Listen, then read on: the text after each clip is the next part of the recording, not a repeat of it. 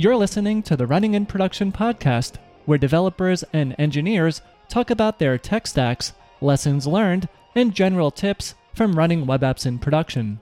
Here's Nick and today's guest. Welcome to Running in Production. Today, I'm with Austin Lewis, who is using Django and Python to create an order management system that he's using for his small business. Austin, welcome to the show. Hey, glad to be here, Nick. Thank you for having me on. Yeah, no problem. So, do you want to kick things off by introducing yourself and letting people know a little bit more about what you've built? Yeah, so I am by trade a real estate appraiser right now, and the project I built is really to manage the orders we have and our order flow for our appraisal office.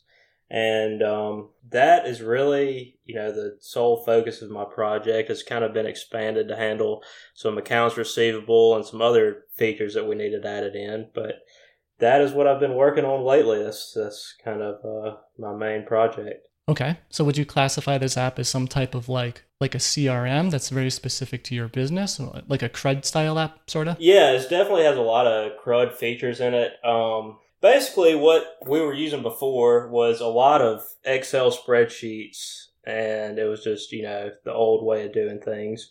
So we would have our orders that would come in and you know, if you've had any type of office that handles orders, it can be kind of hectic trying to keep up with all what's due, what you need to be doing, what's done, and what's in the process of, you know, you're trying to get paid for and all that stuff. Previously, we would have one big Excel spreadsheet and it would handle all the order fees and what date they were created and what date they were completed. And for real estate and appraisal, you know, finding out what date the property was inspected was a big thing that we'd have to go in there and manually add in. And it was just a lot of work that can be consolidated and, you know, put into one place. And which is why we said about building this application in the first place. So like I said previously, we would have to go in and specifically add dates and add what date we were paid for an order and you know that kind of that kind of workflow. But now uh, with this app, it basically we'll just go in and create the order in the app, and it all works through. Um, we basically display the orders as bootstrap cards, and I have our office is structured in a way that we have a supervisor uh, appraiser, and then we have three appraisers under the supervisor, including me. And so the supervisor will go in and create an order and then assign the order to one of the three appraisers under him and can monitor it. We'll have the orders displayed as cards and he can see the status that the order is in. Uh, we have about three or four different stages that the orders could be in, whether that be active, inspected, in review, or completed and awaiting payment. So that's basically, I guess, a very broad overview of how it works. Okay. Yeah, isn't it glorious when you can upgrade from an Excel sheet to like a custom app that you've written? It is the most glorious, the most glorious thing. Uh, I swear, it's, it's sped up our workflow so much. We're getting stuff done a you know a ton faster, and really just is allowing us a lot more control and um, a good way to supervise, you know, what's happening real time in our business rather than having to take time out and sit through and sift through a spreadsheet and manually update um, update these you know orders that way. And we are losing a lot of time and losing a lot of accuracy i felt like doing that. Yep so just to get some perspective on this, like how many real estate orders are, are going through the system on a daily or weekly basis? Okay, so weekly, I'd say at least eight to 10 orders a week. And it's just been launched within the past about a month or so. And so I say we've probably, the system has probably processed about 300 orders maybe total since launch. So it's handling a it's handling all our office management right now. Every order we get is going through it. So it's it's quickly, you know, it's building up in volume. Yeah, that's cool to hear. Yeah, because when you said you're using this for like a small real estate business, I, I kind of figured like, well, you know, maybe you're selling like a house or two a year or something like that. Yeah. Well, well, yeah, appraisal, you know, we, we'll go and inspect all the, you know, whenever you sell a house, we kind of have to come through and do a check to see everything's in good order before the bank will approve a loan on it. So that's kind of our function. Yeah, so it's it's been a great help for us, you know, keeping keeping track of everything we have out there and like I said, anything you can improve over an Excel spreadsheet is is great.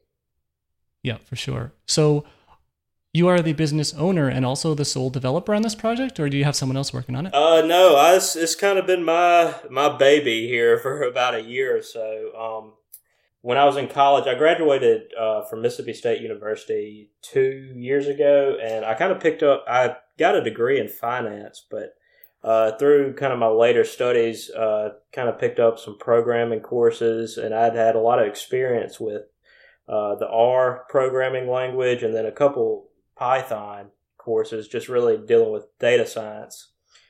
And so, having that experience with Python, I knew that um, I liked the language and I knew it had, you know, a lot of applications. And I thought, you know, if I could build something using a Python web framework, you know, I think it could be pretty powerful and it would, you know, handle everything we needed for allowing, you know, for a distributed system that everybody can just kind of log into and rather than, yeah, spreadsheets that are kind of localized to your machine. Yeah, that's totally a good point to think about, right? It's like if you have this one spreadsheet on a local machine, but four people are using it, it's like unless you're using like Google Docs or something, like a collaborative tool, then yeah, very easily can get out of sync. Very easily get out of sync. And, you know, it was just kind of hard to keep up with. So I began looking at web frameworks with uh, Python, and, you know, I think the two big names are Flask and Django. And just reading up on Django, it seemed like a lot of stuff that was coming out of the box would help me get started faster. You know, um, as far as handling all the authentication and that kind of stuff, I knew that'd be a great help in the beginning and allow me to just kind of start creating rather than have to worry about some of those back end functions. And um, so yeah, that's kind of my decision making and choosing Django, and I've been very pleased with it. I think it's a great a great framework.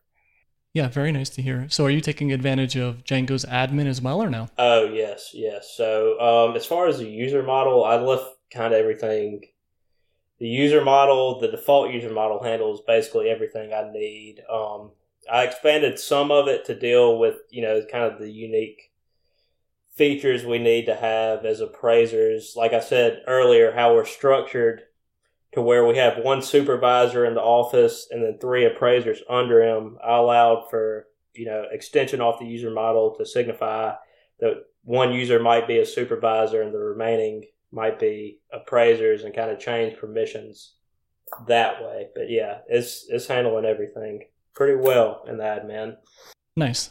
So yeah, I've actually never used the Django admin before because I really don't work with Django too much. But when it comes to something like separating a supervisor from a regular appraiser, do they do they then have like different permissions in the admin itself? Yeah, well, uh, basically the main permission differences is is okay. So say I'm the supervisor and I need to assign an order to somebody. As a supervisor, I'm not going to have the same control over that order as the appraiser is going to need to have. Like I'm not going to be able to I'm not going to be the one marking it as inspected or, you know, all the orders we send through as appraisers have to be reviewed by the supervisor. So we'll send it in, uh, you know, just a simple button sends it in for review. And then the supervisors can go in there and add revisions and schedule them to us so that we can go and make them, you know, correct the items that need to be completed. So a lot of the permission stuff just falls in who has control over what aspects of the order. Um, and who can create the order. Supervisors right now are solely responsible for creating and assigning orders. They can assign orders to themselves, and then they're the appraiser, and then you know kind of have the best of both worlds, permission wise. Okay. And now, when it comes to the application itself, is this one single monolithic app, or do you have it broken up into microservices, or maybe even are you using Django apps? Uh, no, it's definitely a monolithic structure right now. Uh, looking back on it, you know, being this was my first, you know, web application I'd really designed. There's probably a million things in hindsight that I would like to, you know, kind of separate out or, or tweak. But for the most part, it's really just, you know, an order thing, an order management app. So, you know, basically all the functionality is, you know, in that in the single order app. Uh, it also tracks our um, experience uh, as appraisers. You have to get so many experience hours before you can become licensed. So tracking your experience and the orders you've completed is a huge part of our industry. And so that looking back on it, I could have definitely separated out the experience from the order, you know, ma- management aspect of it. But right now, yes, it's definitely a monolithic structure. Right. Yeah, I don't think there's anything wrong with that. Like most of the apps I build are, are monolithic too, because it's like, well, you know, if you're working by yourself, solo developer, or a very small team, totally makes sense to keep it that way. You know, if you had like, you know, if you're Google with like, you know, 20,000 developers working on 20 million different things, then sure, yeah, maybe splitting it out early is a good move. But going back to what you said about maybe you could have split out the other component of that app, uh, do, do you use Django apps at all internally in this monolith or no? No, not really. Uh, just you know, single Django app. They, you know, that's really it. You know, just create my project and put in the order. The order app is a single Django app, and just took it from there. So when it comes to the app itself, maybe do you want to maybe rattle off a couple of models that you might have? Yeah, so like I said, the main one is the order model, and that is just going to be comprised of, you know, obviously the property address, um, all the kind of geographic information tied to it. But then there's a lot of uh, fields that you know relate to the status that it's in, like you know just a bunch of boolean fields, whether it's been inspected, whether we've been paid for it, and then a lot of the um, the accounting type fields, such as you know the order fee, and then the fee split also. So as a supervisor, you're getting a split of each order that you assign when I assign an order to an appraiser, they might get 60% of the order fee. So all that information has to be, you know, kept up in the model and, and all that. And then um, also we've got a, like I, you know, touched on earlier, the experience log model. And that's pretty basic. Uh, there's a, a standardized form we have to have that uh, logs all of our experience and what I just tried to do with that is basically, um, it's basically a list of about 15 different items that you would complete as a part of a real estate appraisal. And so I just tried to model that that form as best as I could reflected in a Django model so that we could just go through there and check off what task we created and then it'll autofill from the orders geographic information. So it just kind of all ties back in together.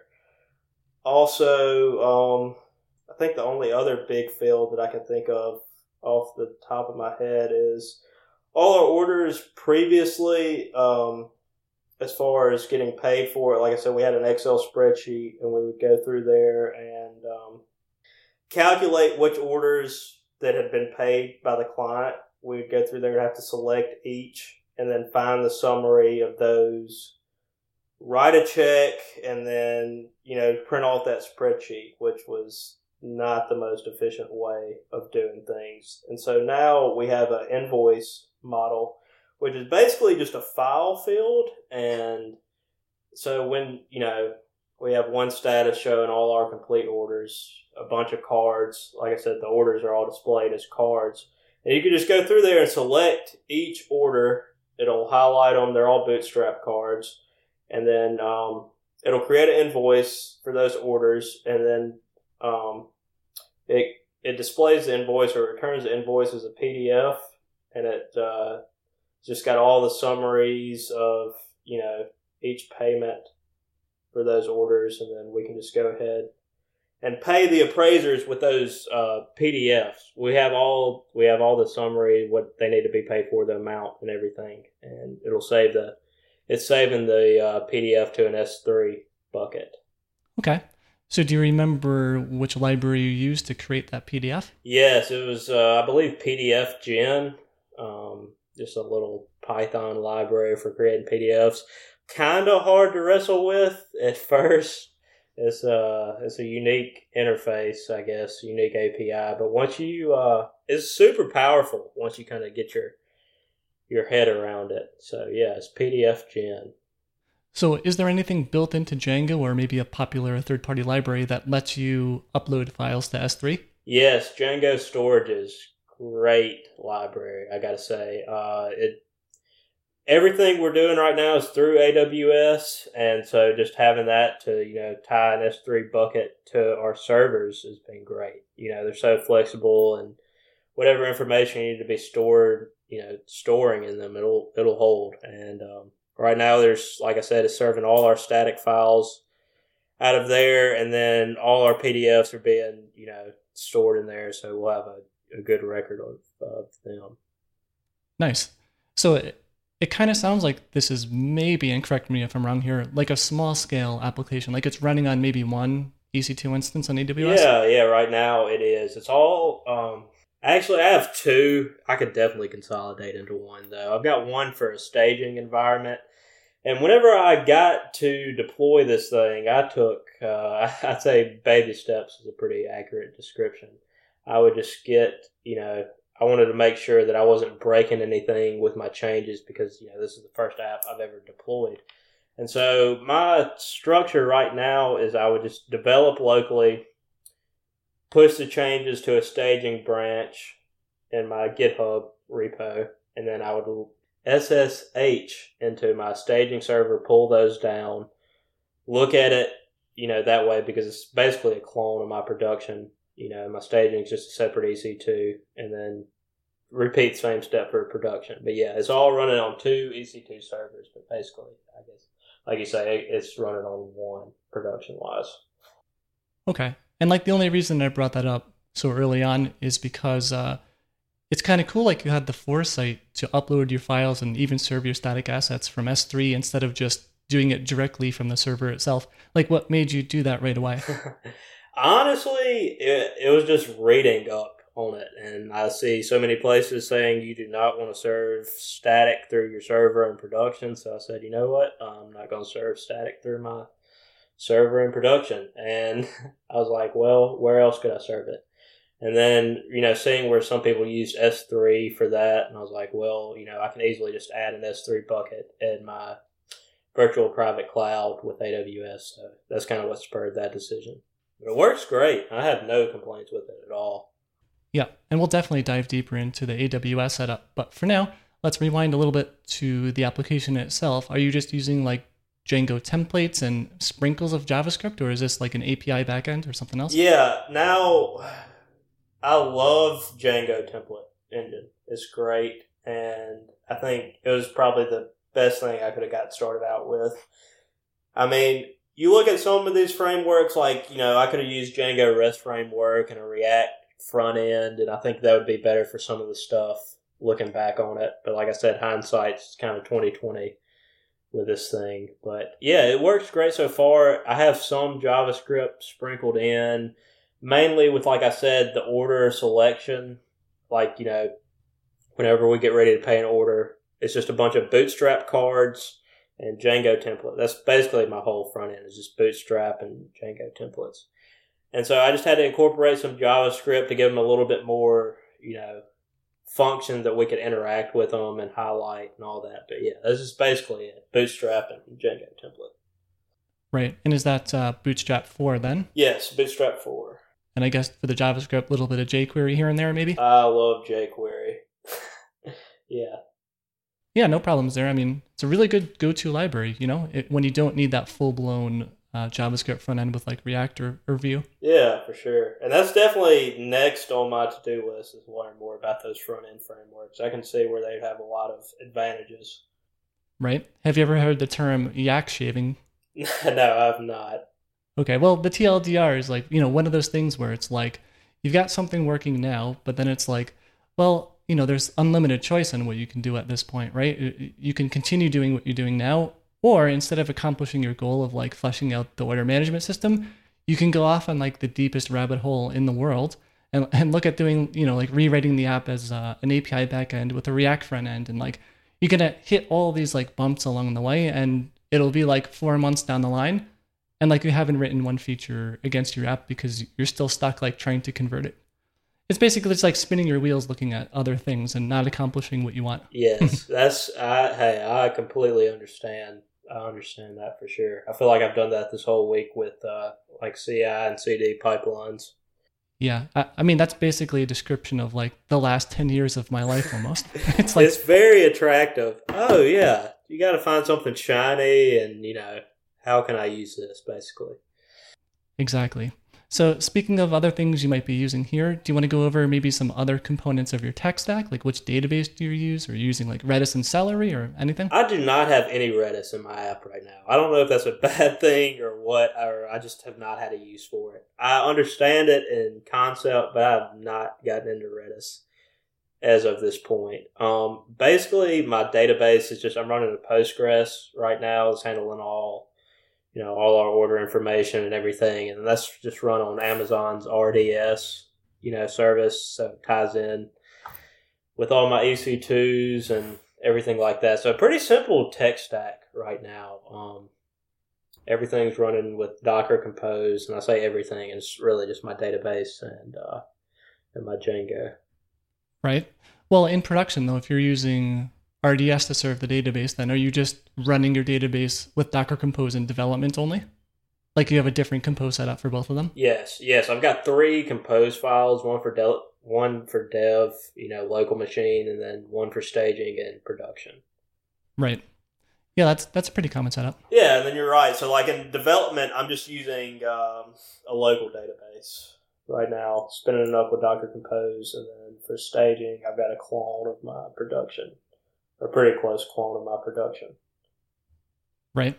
Yeah, I kind of hate to give like tips on the podcast because it's not like I'm trying to like analyze your setup. But have you ever heard of the one feature from Docker Compose called the override file? Yes.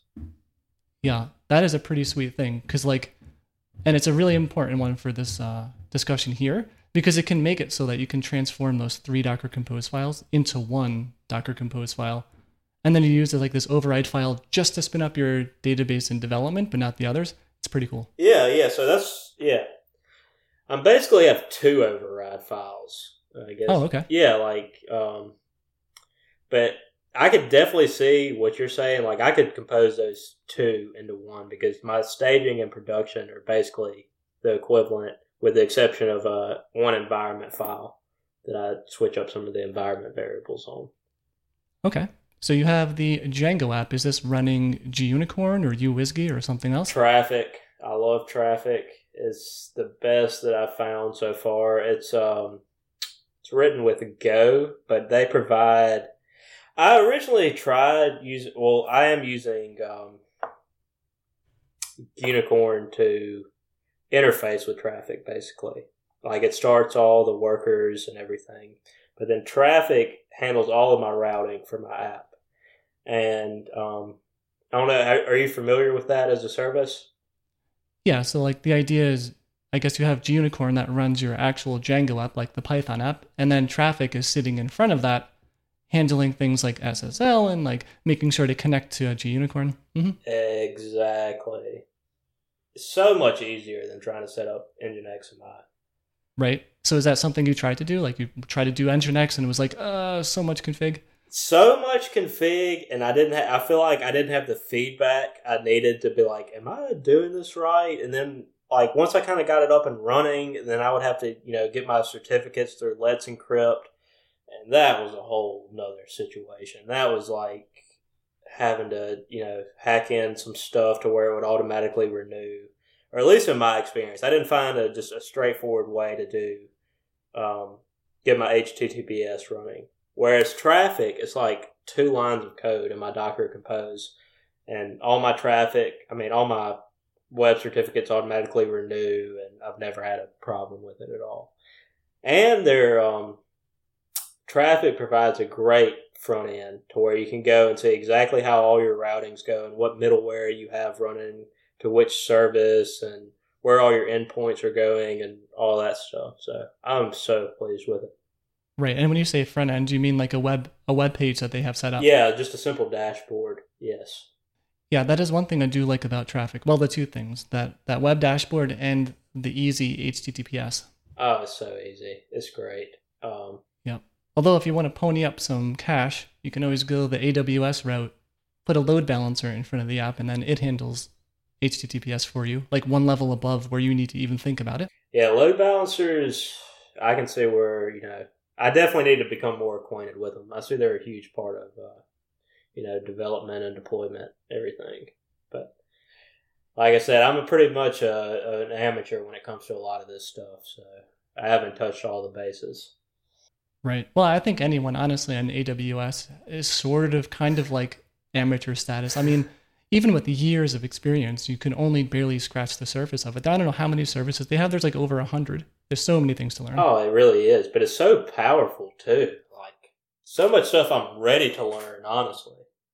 Okay, so maybe now we can transition maybe a little bit into like okay, so you mentioned you have the EC2 instance, then you have your database with RDS, then you have an S3 bucket going for your static files and user uploads. Are you using anything else on the AWS platform? Uh, no, honestly, other than all my domain and stuff going through Route 53. Other than that, that's about my only Amazon. That's cool. So, did you end up buying your domain through there, or they're just hosting your DNS records? Yeah, no, I bought my domain through there, and then I love how simple it is to you know just buy your domain through there, and then automatically it all, it already has all your records. So basically, if I want to link one part of that domain or an address to one of my EC2s, you know, it's so straightforward to do. Yeah.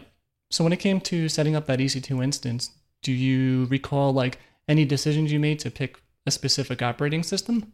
I just, you know, I just went with um, Ubuntu. I've used Amazon's version of Linux. Not that pleased with it.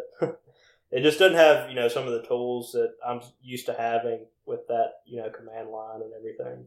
So yeah, and then just Ubuntu, Linux, and free tier. That's that was basically my decisions going into that.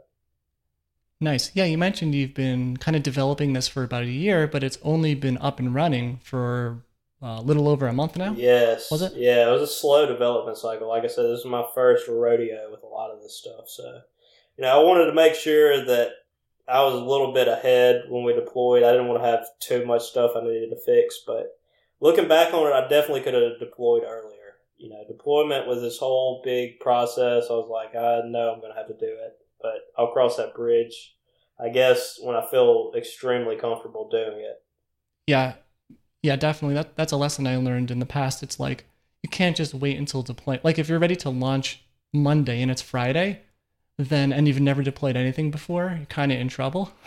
so I I, I kind of like to like you know I like to deploy my app, get it running on the servers. You know, weeks, maybe even like a month before I actually make it live to real traffic, just to you know, iron out the kinks of like, make sure I can deploy things with database migrations and nothing is going down. And, you know, oh, I want to be familiar yes. with that system. I was so scared about database migrations, and I really don't know why.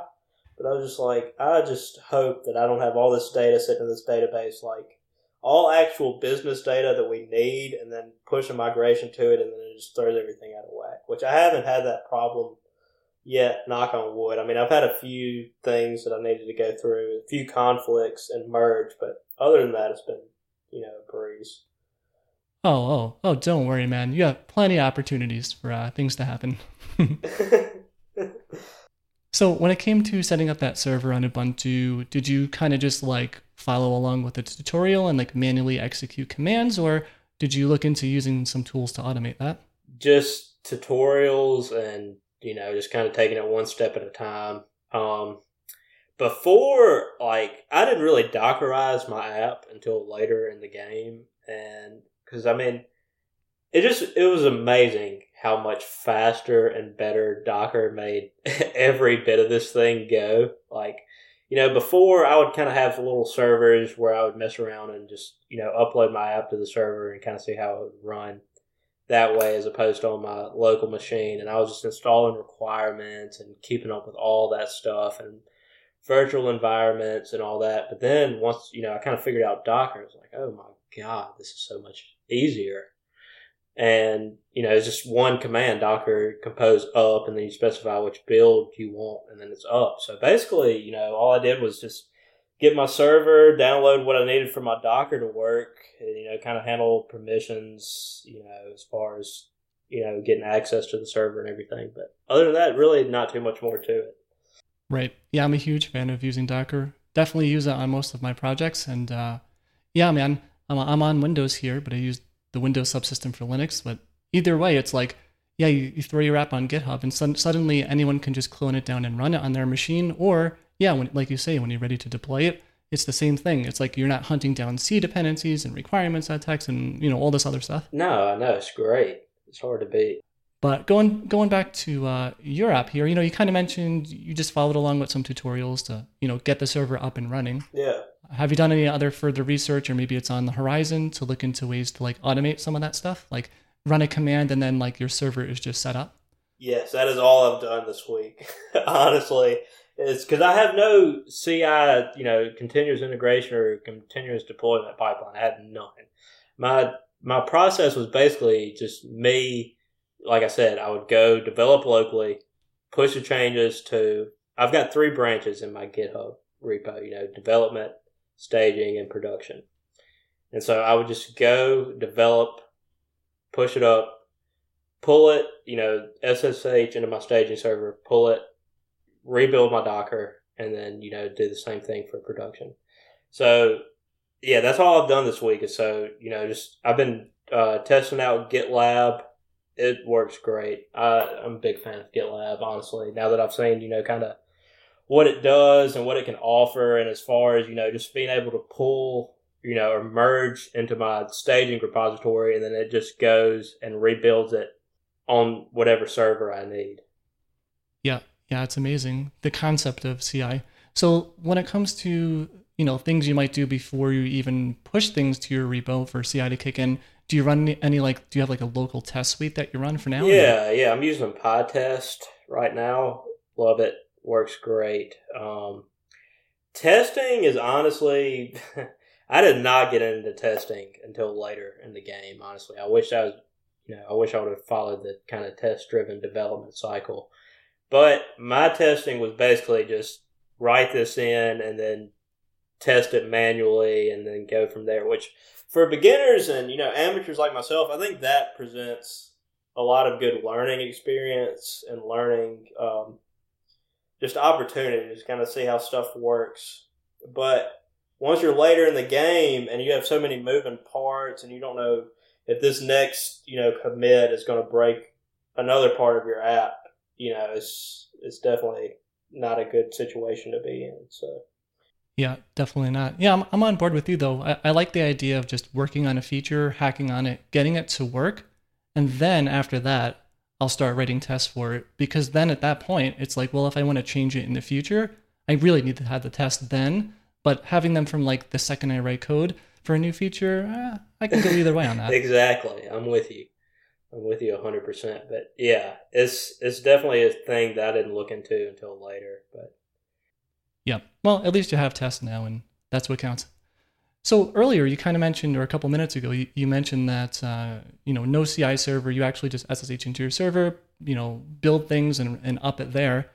Does that mean that you're not using any type of Docker registry, like you're not using the ECR service on Amazon? No, that's again, that's a big, been a big focus of my week is looking into that. Uh, it's something that I definitely need to start using, but yeah, as of now, I'm not. I have not, uh, you know, really gotten my hands dirty with it yet. Right. So maybe on the horizon, looking to do something with CI where it's like push code to GitLab your test suite runs. Well, things get built first, the Docker Compose build. Test suite gets run. If successful, then maybe push it to ECR, and then you can kick off a deploy and pull it down from your server. Something like that. Is that like the end game that you're looking yes, for? Yes, hundred percent. That's exactly what I'm working on now. Right. Yeah, it's a pretty cool setup. Once it's all all going, it can really just simplify things so much. And I was really looking, you know, with all my stuff being just Docker, I was really looking into maybe trying out um, the Elastic Container Service and then just deploy into that. But it's kind of down the road. Right, ECS. Yeah, I've used that one in the past. It's a good service. Yeah. Now, how do you deal with things like secret management at the moment? Right now, all of it is just in an environment file.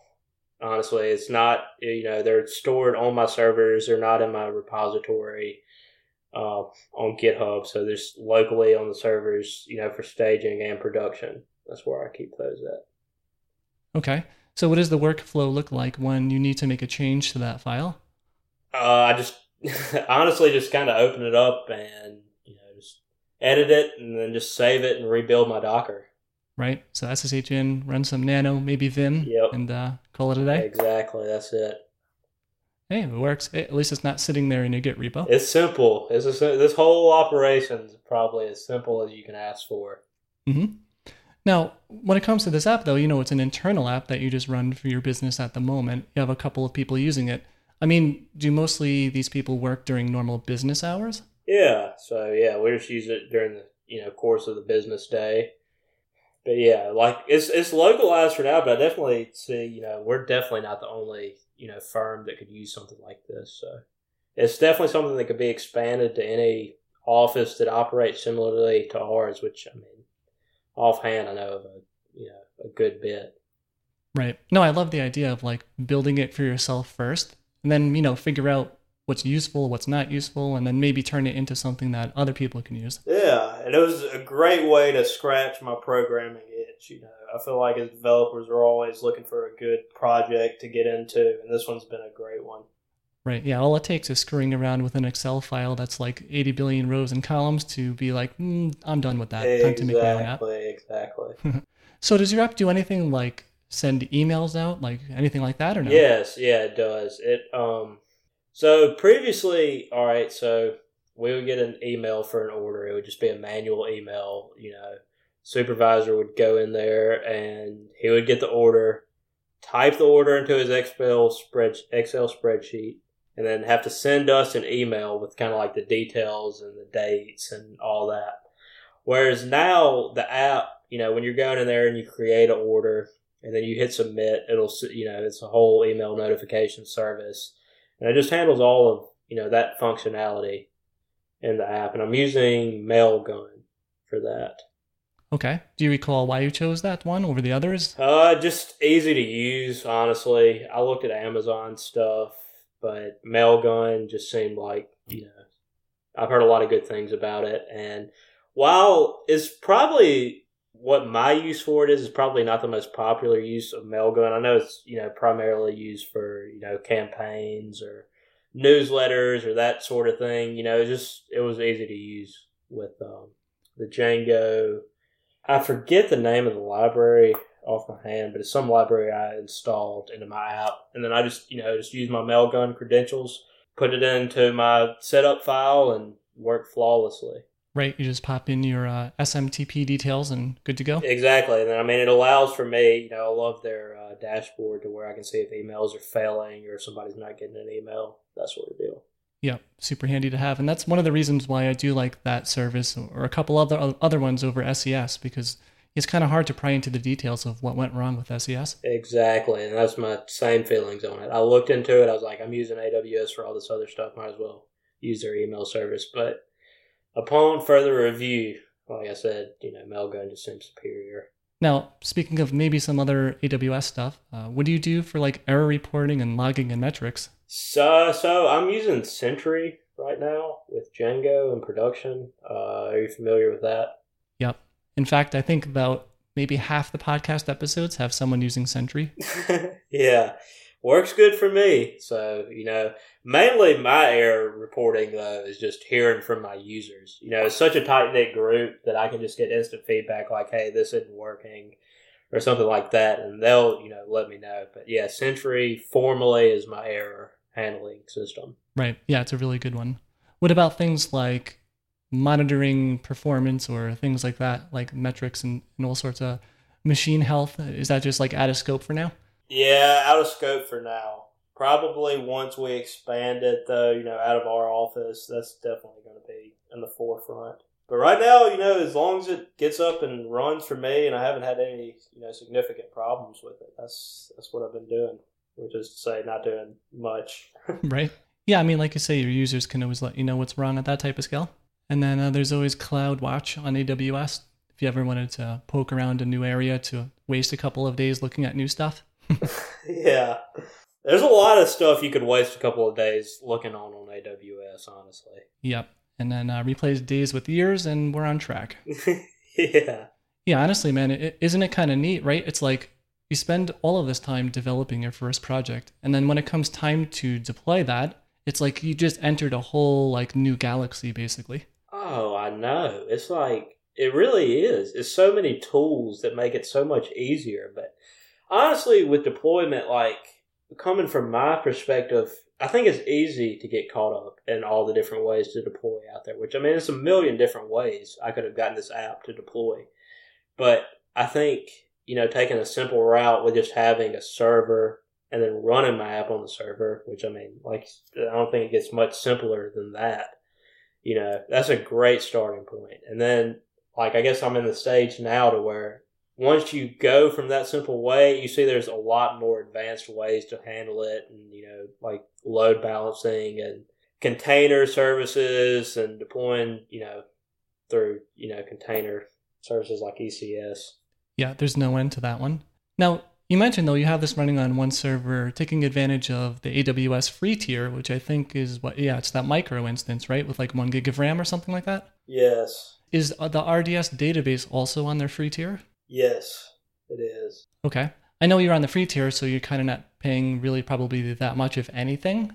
But, you know, when that runs out, I guess, are you going to continue to stick with what you have or kind of look for someplace else? Maybe grow, maybe do uh, anything like that?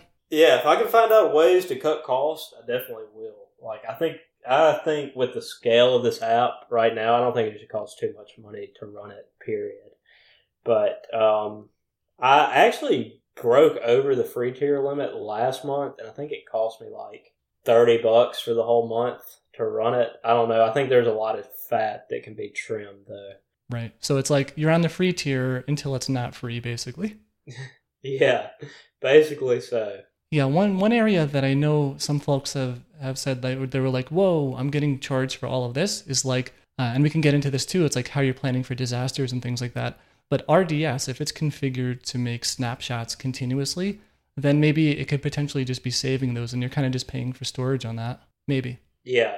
Yeah. And that's one area I was looking at actually. RDS was like one of my, I think it broke faster than the EC2 on free tiers. Right. So maybe do you want to get into that a little bit? Like, how do you deal with database backups if you even do that? Yeah, I just let RDS handle it. That's one of the beautiful things about it. You know, just having a you know a database management system like that, you know, I feel pretty confident in their ability. I've not, I'm not the biggest SQL administrator at all. You know, I can run some commands and stuff, but as far as keeping my databases backed up and having to handle all that maintenance, I just, you know, take a pretty hands off approach and let them do that for me. Yeah, that's really one of the, the biggest benefits of using a cloud provider that has a managed database. Like it's just so nice to get a URL, drop that into your config, and you're kind of off to the races.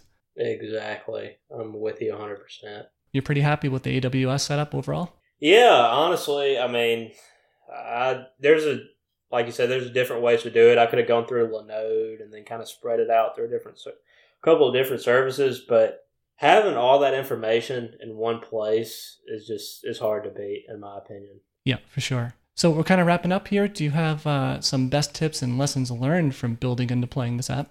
Keep learning.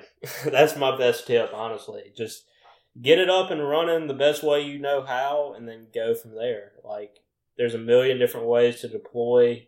But coming from an amateur, like I said earlier, I think just getting it up and running on another server that people can interact with, I think that's that's a big step in it. I mean, that's the big first step, and then once you get that going and get all your, you know, your routing and your all that set up, you know, there's a million different ways you can take it from there. Yeah, no, that's really good advice. And it's almost the same for coding, right? If you're just starting out or whatever, it's like, yeah, instead of getting caught up in the hotness, just write some code and uh, you'll get better over time.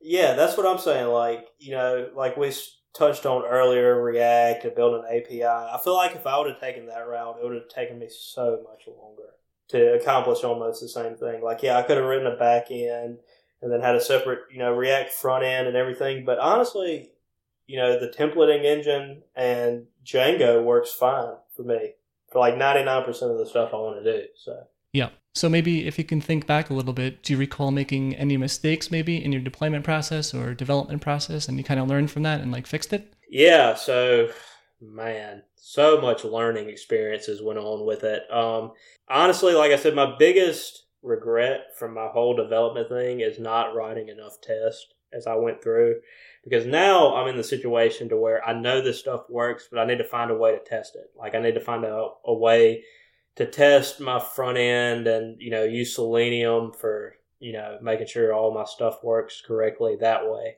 Where I already know it does, but I feel like I'm wasting a lot of time going back and writing those tests. Yep, can't go wrong with having tests. Yeah. So, Austin, thanks a lot for coming on the Running in Production podcast. It was really great having you on.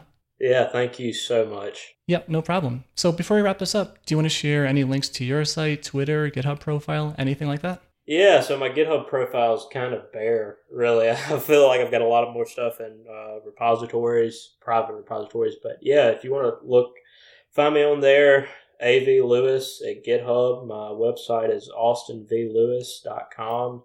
Definitely, it's in it's in development for sure. But um, yeah, and so if you ever if anybody wants to get in touch with me, email austinvlewis at gmail.com. Cool. And on that note, to everyone listening, thanks for tuning in, and I'll see you in the next one. You've been listening to the Running in Production podcast. You can find a full archive of the show at runninginproduction.com. Also, don't forget to subscribe using your favorite podcast player or leave a review if you like the show.